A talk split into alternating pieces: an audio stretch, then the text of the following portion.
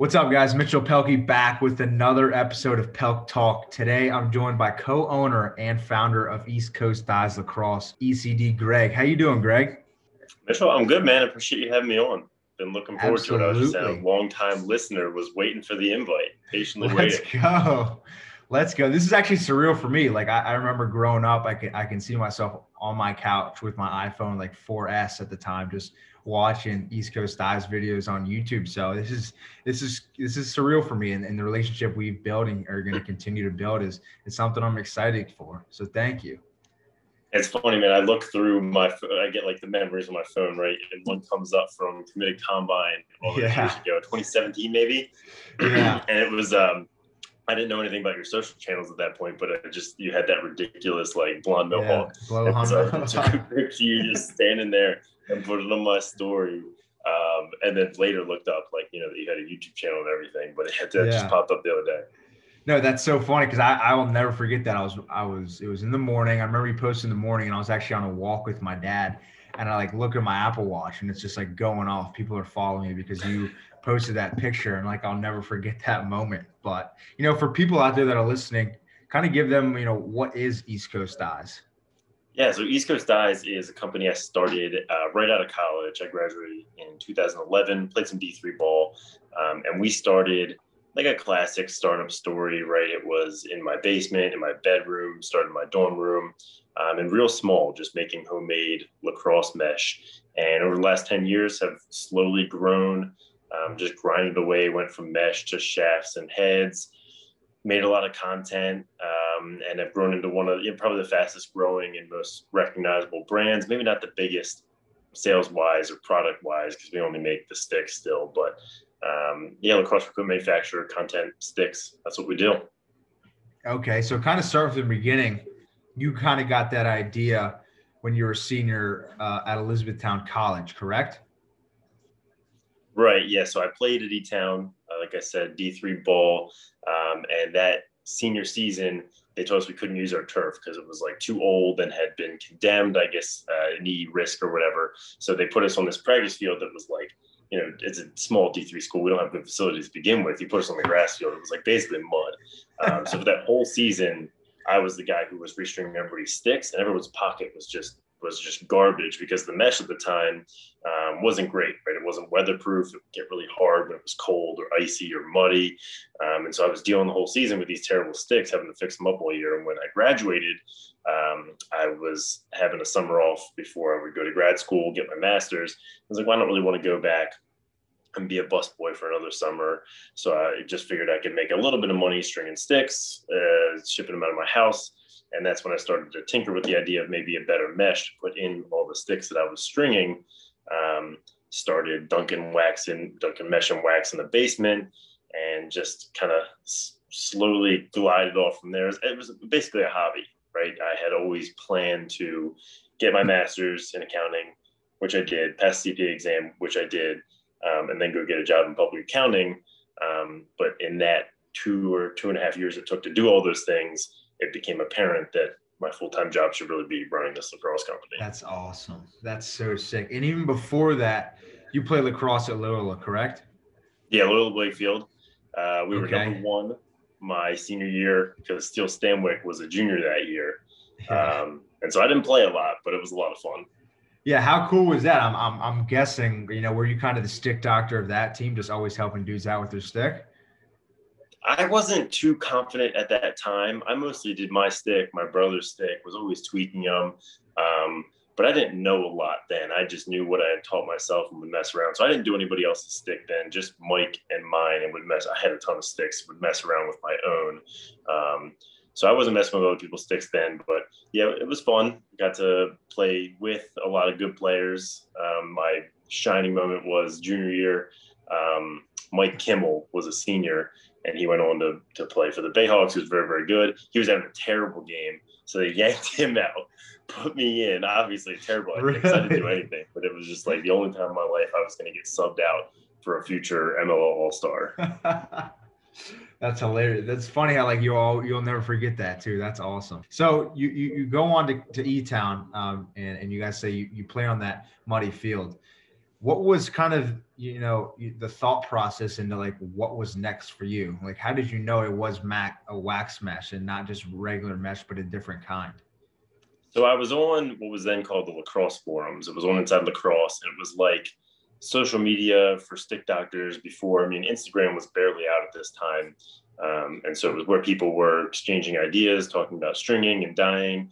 And so that's where I started to learn a lot of the technical stuff that goes into stringing and saw some people messing around with different types of meshes. And um, so I was looking at like chapstick formulas, lip balm formulas, okay. because wax is um, waterproof. It repels water, yeah. right? It can't absorb water. They use it for like shoe coatings and all kinds of stuff. Wax is used to waterproof. And it also is softer, right? The hard coating you had to break in and it would either there was like a sweet spot for two weeks where it would be, and then all of a sudden it would be too soft and worn out, but it took you two months to get it that way. So yeah. with the wax, it would start soft and stay soft because it wouldn't break down if the wax was in the mesh. Uh, so I mean, it wasn't like I don't have a science degree or anything. It was literally just like lip balm and chapstick recipes in a crock pot. It's as simple as it sounds. Okay. So uh, you said those two, you know, you're trying to get your, you're trying to get your, I think you said masters in those two years, you know, you're grinding away at this East Coast dyes thing. When was it apparent to you that, wow, this is, this is like my job. I want to do this for the rest of my life. Like this is kind of taking over me getting my masters and me kind of taking that accounting route. Yeah. So I think there's people think about entrepreneurship and a lot of times now they think of raising money, venture capital, um, like uh, that is how a startup works. Uh, there's another way to do it, which is you bootstrap it, right? So for two years, I had a full time job. I was lacrosse coach for a youth program.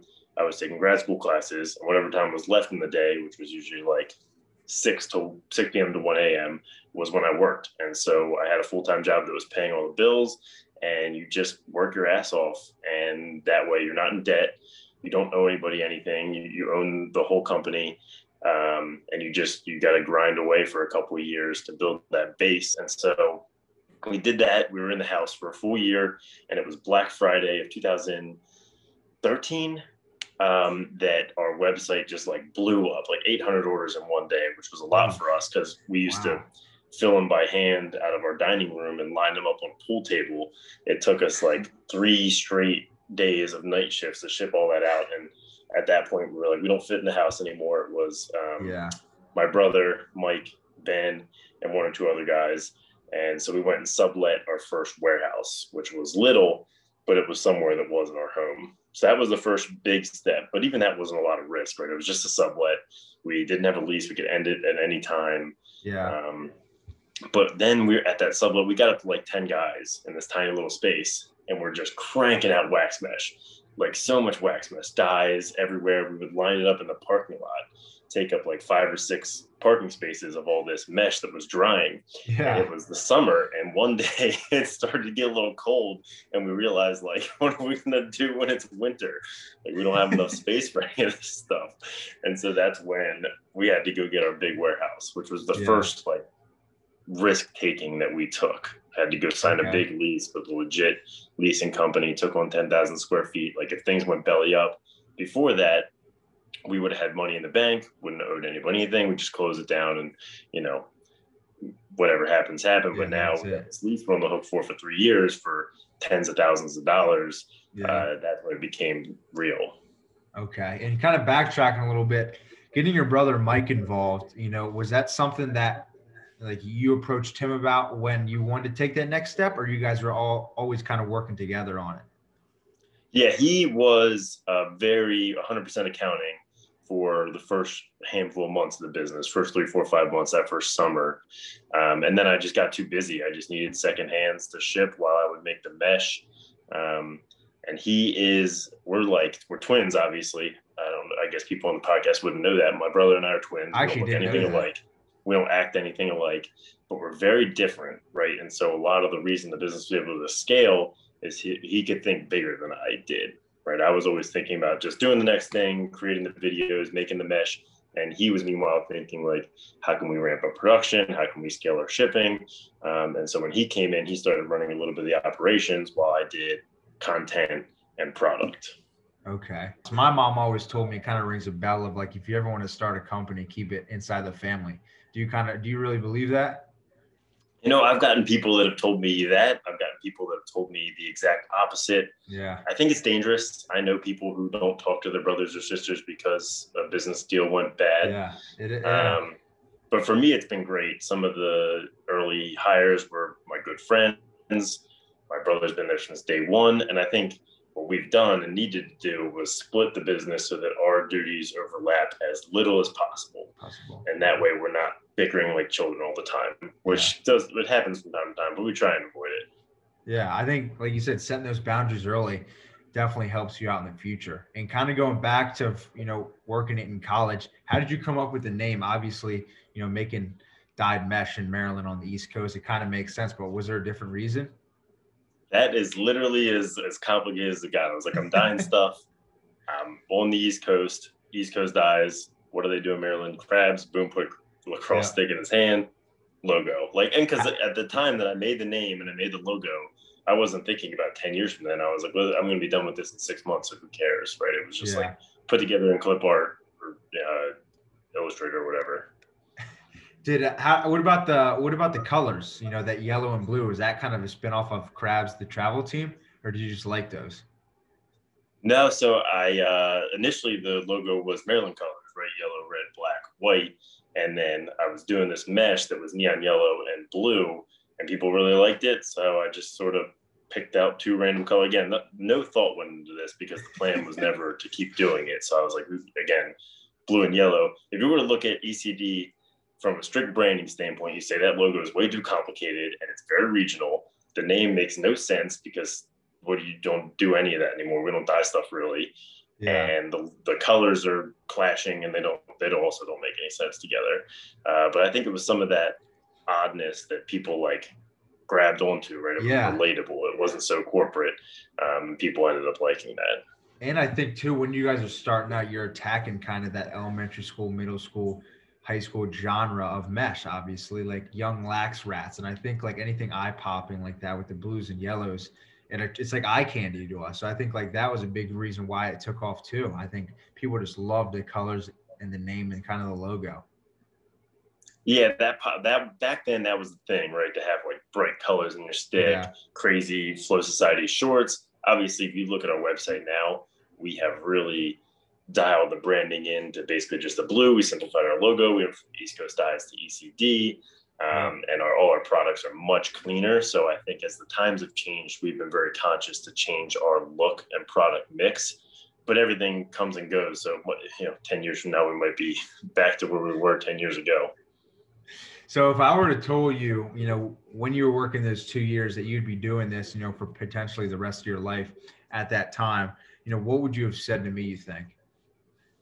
That would have blown my mind. Like I could not have even remotely imagined it. I was so dead set on doing accounting, which is great. Accounting, yeah. I think, is a good career, and I think I would have liked it, but I certainly wouldn't have loved it. I just I couldn't have even dreamed up what has happened. And I'm, it's not like we have the biggest business in the world, but it's lacrosse, right? And so for me, it is the most important thing in the world.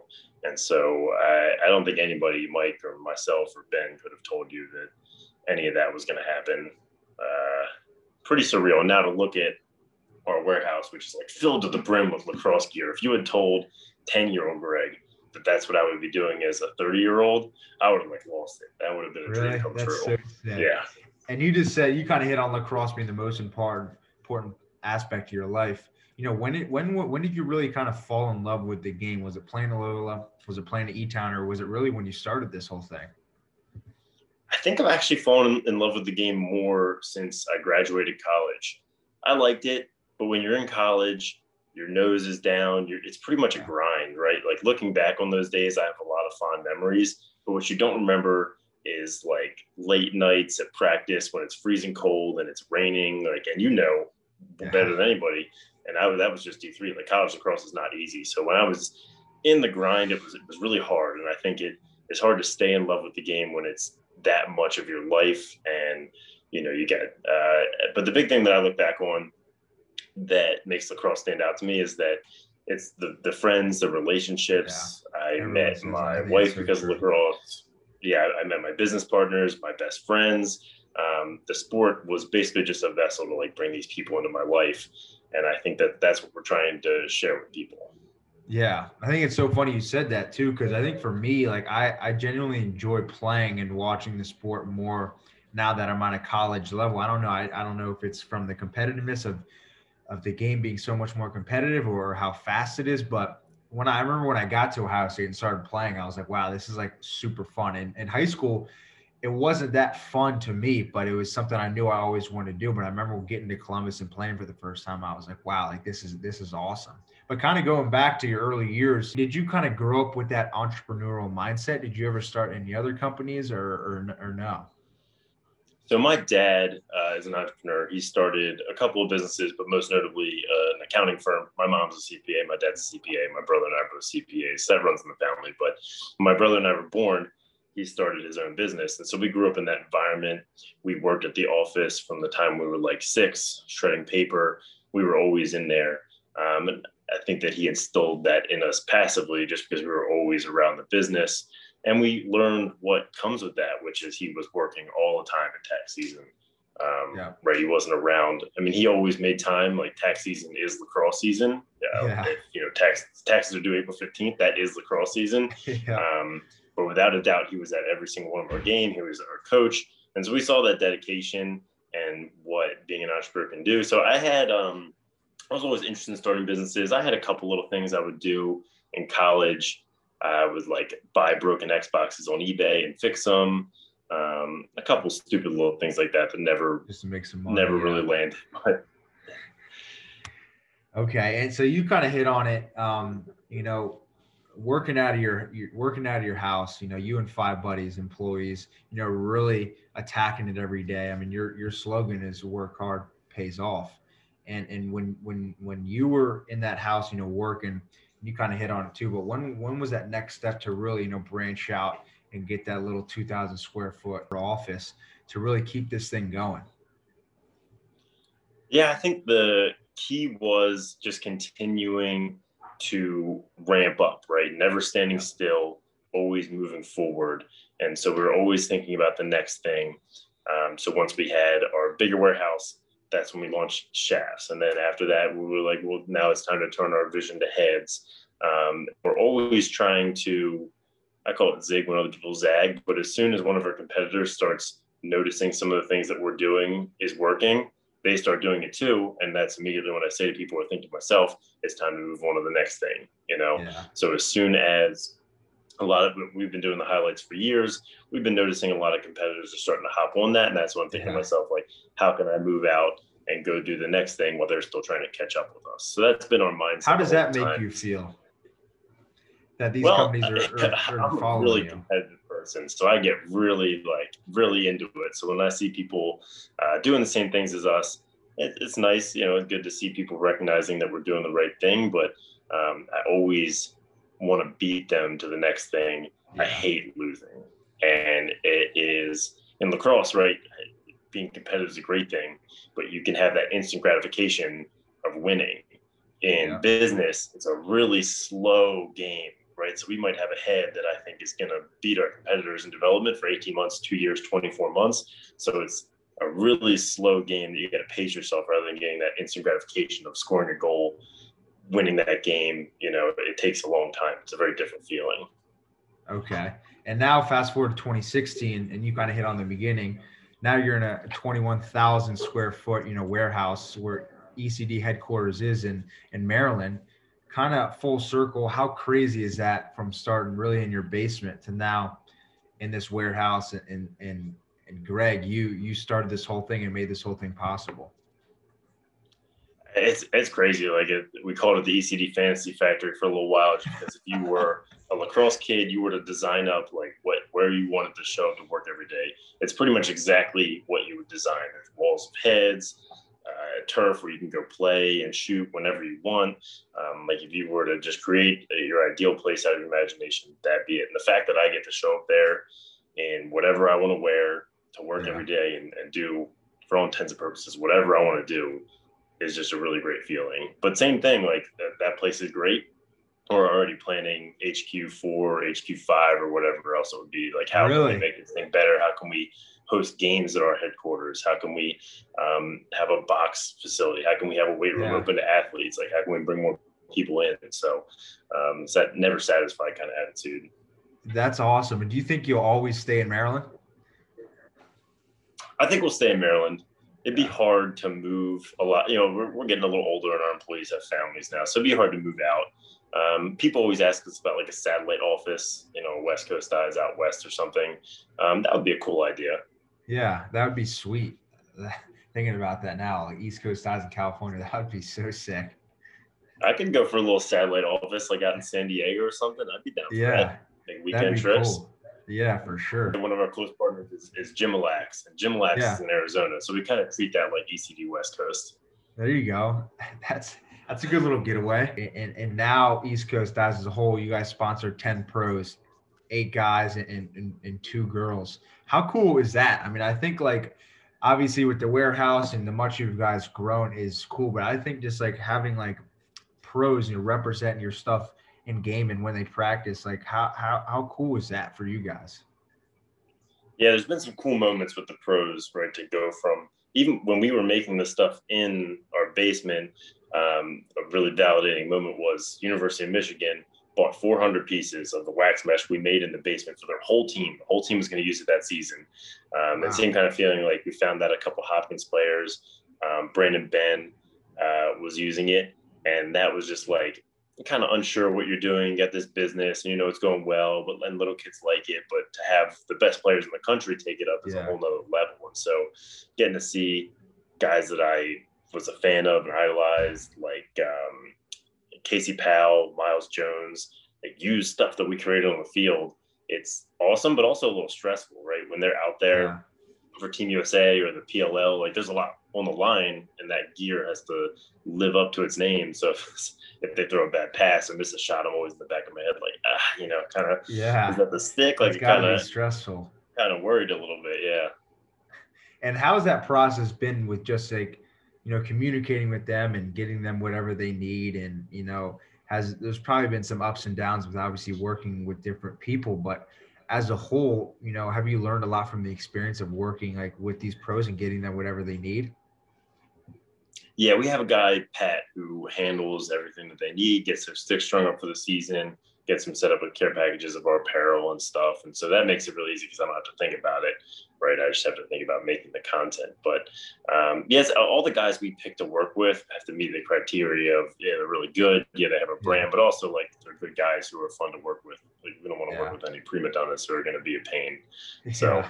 it's kind of a common, you got to pick the right people too to make your life easy. Like Myles Jones, Sergio Perkovic, like those dudes are are super Great easy guys, going. Yeah. Yeah.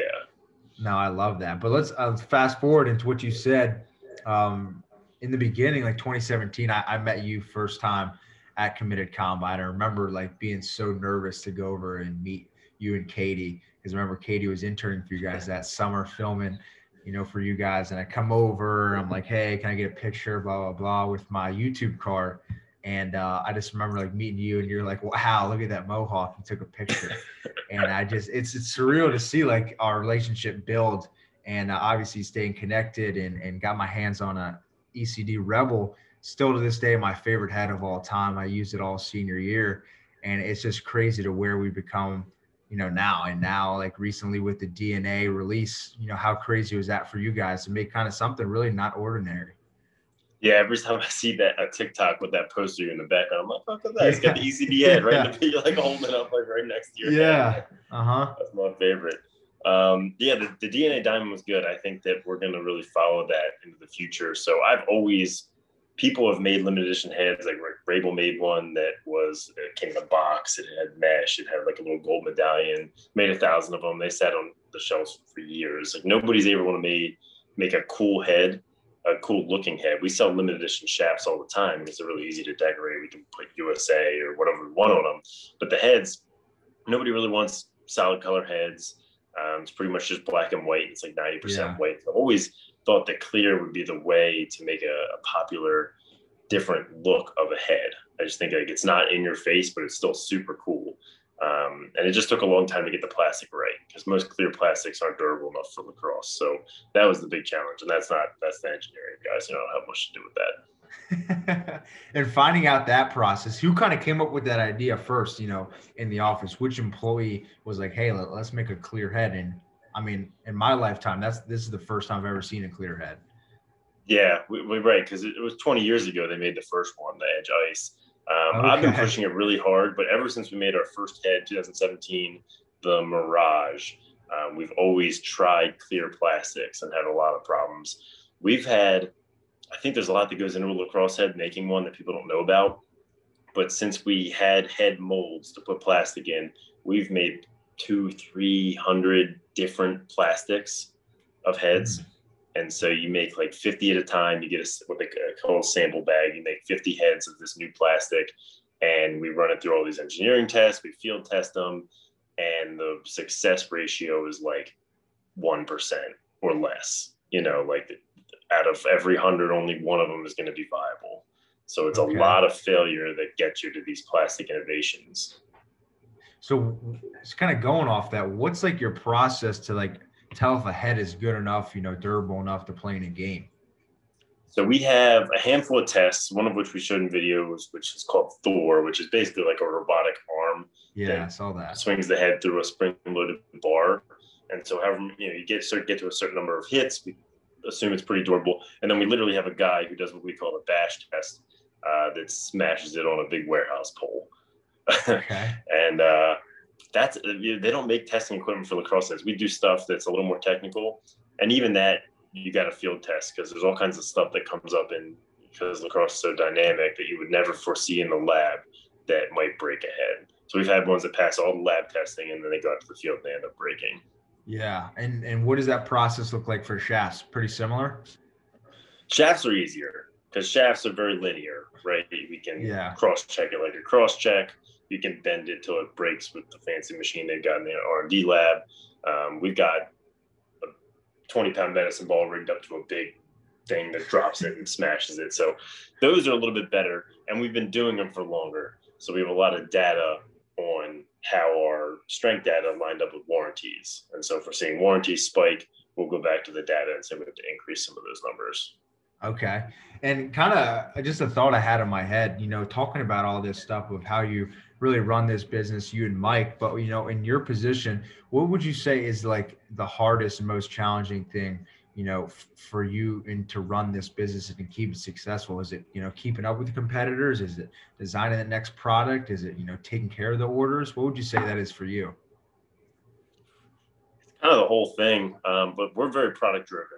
Like to yeah. think of ourselves like Apple, where the product comes first and we're not looking to get into a bunch of beginner stuff. We're not looking to make gloves and helmets and all that stuff. We're doing very few things and we're doing them really well at, at, the high end. And so we let the product drive the brand and base a lot of our success on how the product feels and works and making sure it's it's designed for the best players.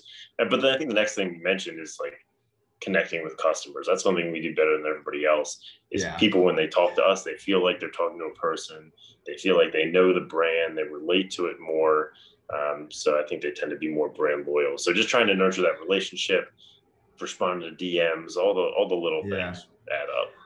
And you hit on like the loyalty of, of kind of the fan base you guys have grown. And I was looking on the website, like you guys have times where people, and obviously not now due to COVID, but times where people can come in and visit the office. Like not a lot of big companies are doing that. And i thought that that was so cool but you kind of hit on the gear part you know gloves elbow pads shoulder pads. Is that something you guys think you'll ever get into or no? I personally am not that excited about that stuff. Um, i think we could work on it but the analogy i like to use um, is that focus brings quality right? If yeah. we're going to be think of tesla I think that there are other companies that have good electric cars, but Tesla only makes electric cars. And so, in your mind, because that's the only thing they do, they will always be better at it. Even if somebody else something is better than theirs, because that's all they focus on, you automatically assume there's going to be of a higher quality. So, by keeping our line concise, because we only make sticks, that generally means that we'll have more time to focus on it and they'll be better. And also people will perceive them as better. Um, it's like, you know, nobody wants to go to Walmart to buy the lacrosse stick because they have, they don't, they don't do lacrosse, right? They have everything, even though they do have lacrosse sticks. Um, and uh, lacrosse specialty store you would usually think is more reputable. So yeah. that's our goal by focusing on very few things is to do them better than everyone else. I like that analogy. I, the Tesla one was good, but you know, last question here before we hop off. You know, what could me and, and the rest of the fans and the audience really expect from East Coast Dyes? Good question. It's been a weird year, so it's really thrown our planning for a loop, right? I mean, I'm still sitting on my hands waiting for a high school season, but you can expect more content. That's part of our strategy, right? I don't care if you ever buy our stick or not. Like, you don't have to, but if you watch our highlights, I really appreciate that. I'm sure there's hundreds of thousands of people who watch some of our videos and never bought anything. And that's fantastic because part of our business is just making that content for the good of lacrosse. People can yeah. enjoy it. Like I, I don't that. make any money from going out there and spending my weekends and nights on lacrosse fields filming, but people appreciate that stuff. And we, the number of emails I've gotten from people who said they started playing because they saw one of our videos is crazy. And so to me, that's more important than any of it, right? So I like to say we'll make fans first. You might be a fan of the company and never bought a single thing, um, and then customers second. That's kind of how we look at it. So more content, uh, different content. Just trying to get back on like that series. Breaking 100 was one of my favorites. We need more stuff like that. That's like more yeah. dynamic, more personal, more relatable. Um, and then you'll probably see some more stuff in that diamond tech from us, the, okay. the clear head tech. Yeah. Yeah, we've got we've got we, have got a goalie head rolling out this year, which there we go. Goalies are very excited for. Not that many people are, are too pumped about it, but goalies because they get, kind of get neglected, they're really pumped for it. Yeah, they're in their own breed. Well, Greg, I appreciate yeah. it. This is it's such a surreal moment for me. Like I said, I remember watching YouTube East Coast Dyes on my white iPhone 4S on my mom's couch, and now we're sitting here talking on my podcast. So I appreciate you coming on. Thank you so much. I was glad to be on, man. When I look at you, I see a lot of what I was doing, but smarter and more tech savvy and younger. So I think you got. Uh, I think you're doing the right thing. Sweet. Well, thank you. I so watch much. all. I watch every TikTok. You put out a lot of TikToks. Really? I watch them all. thank you. I try. I try to stay consistent with that. I think like a lot of people know that's kind of the next thing, but I don't know. I just try to stay consistent on all platforms. But you know, you're definitely a guy I look up to. Just so thank you again. Glad to be on here. Thanks, man.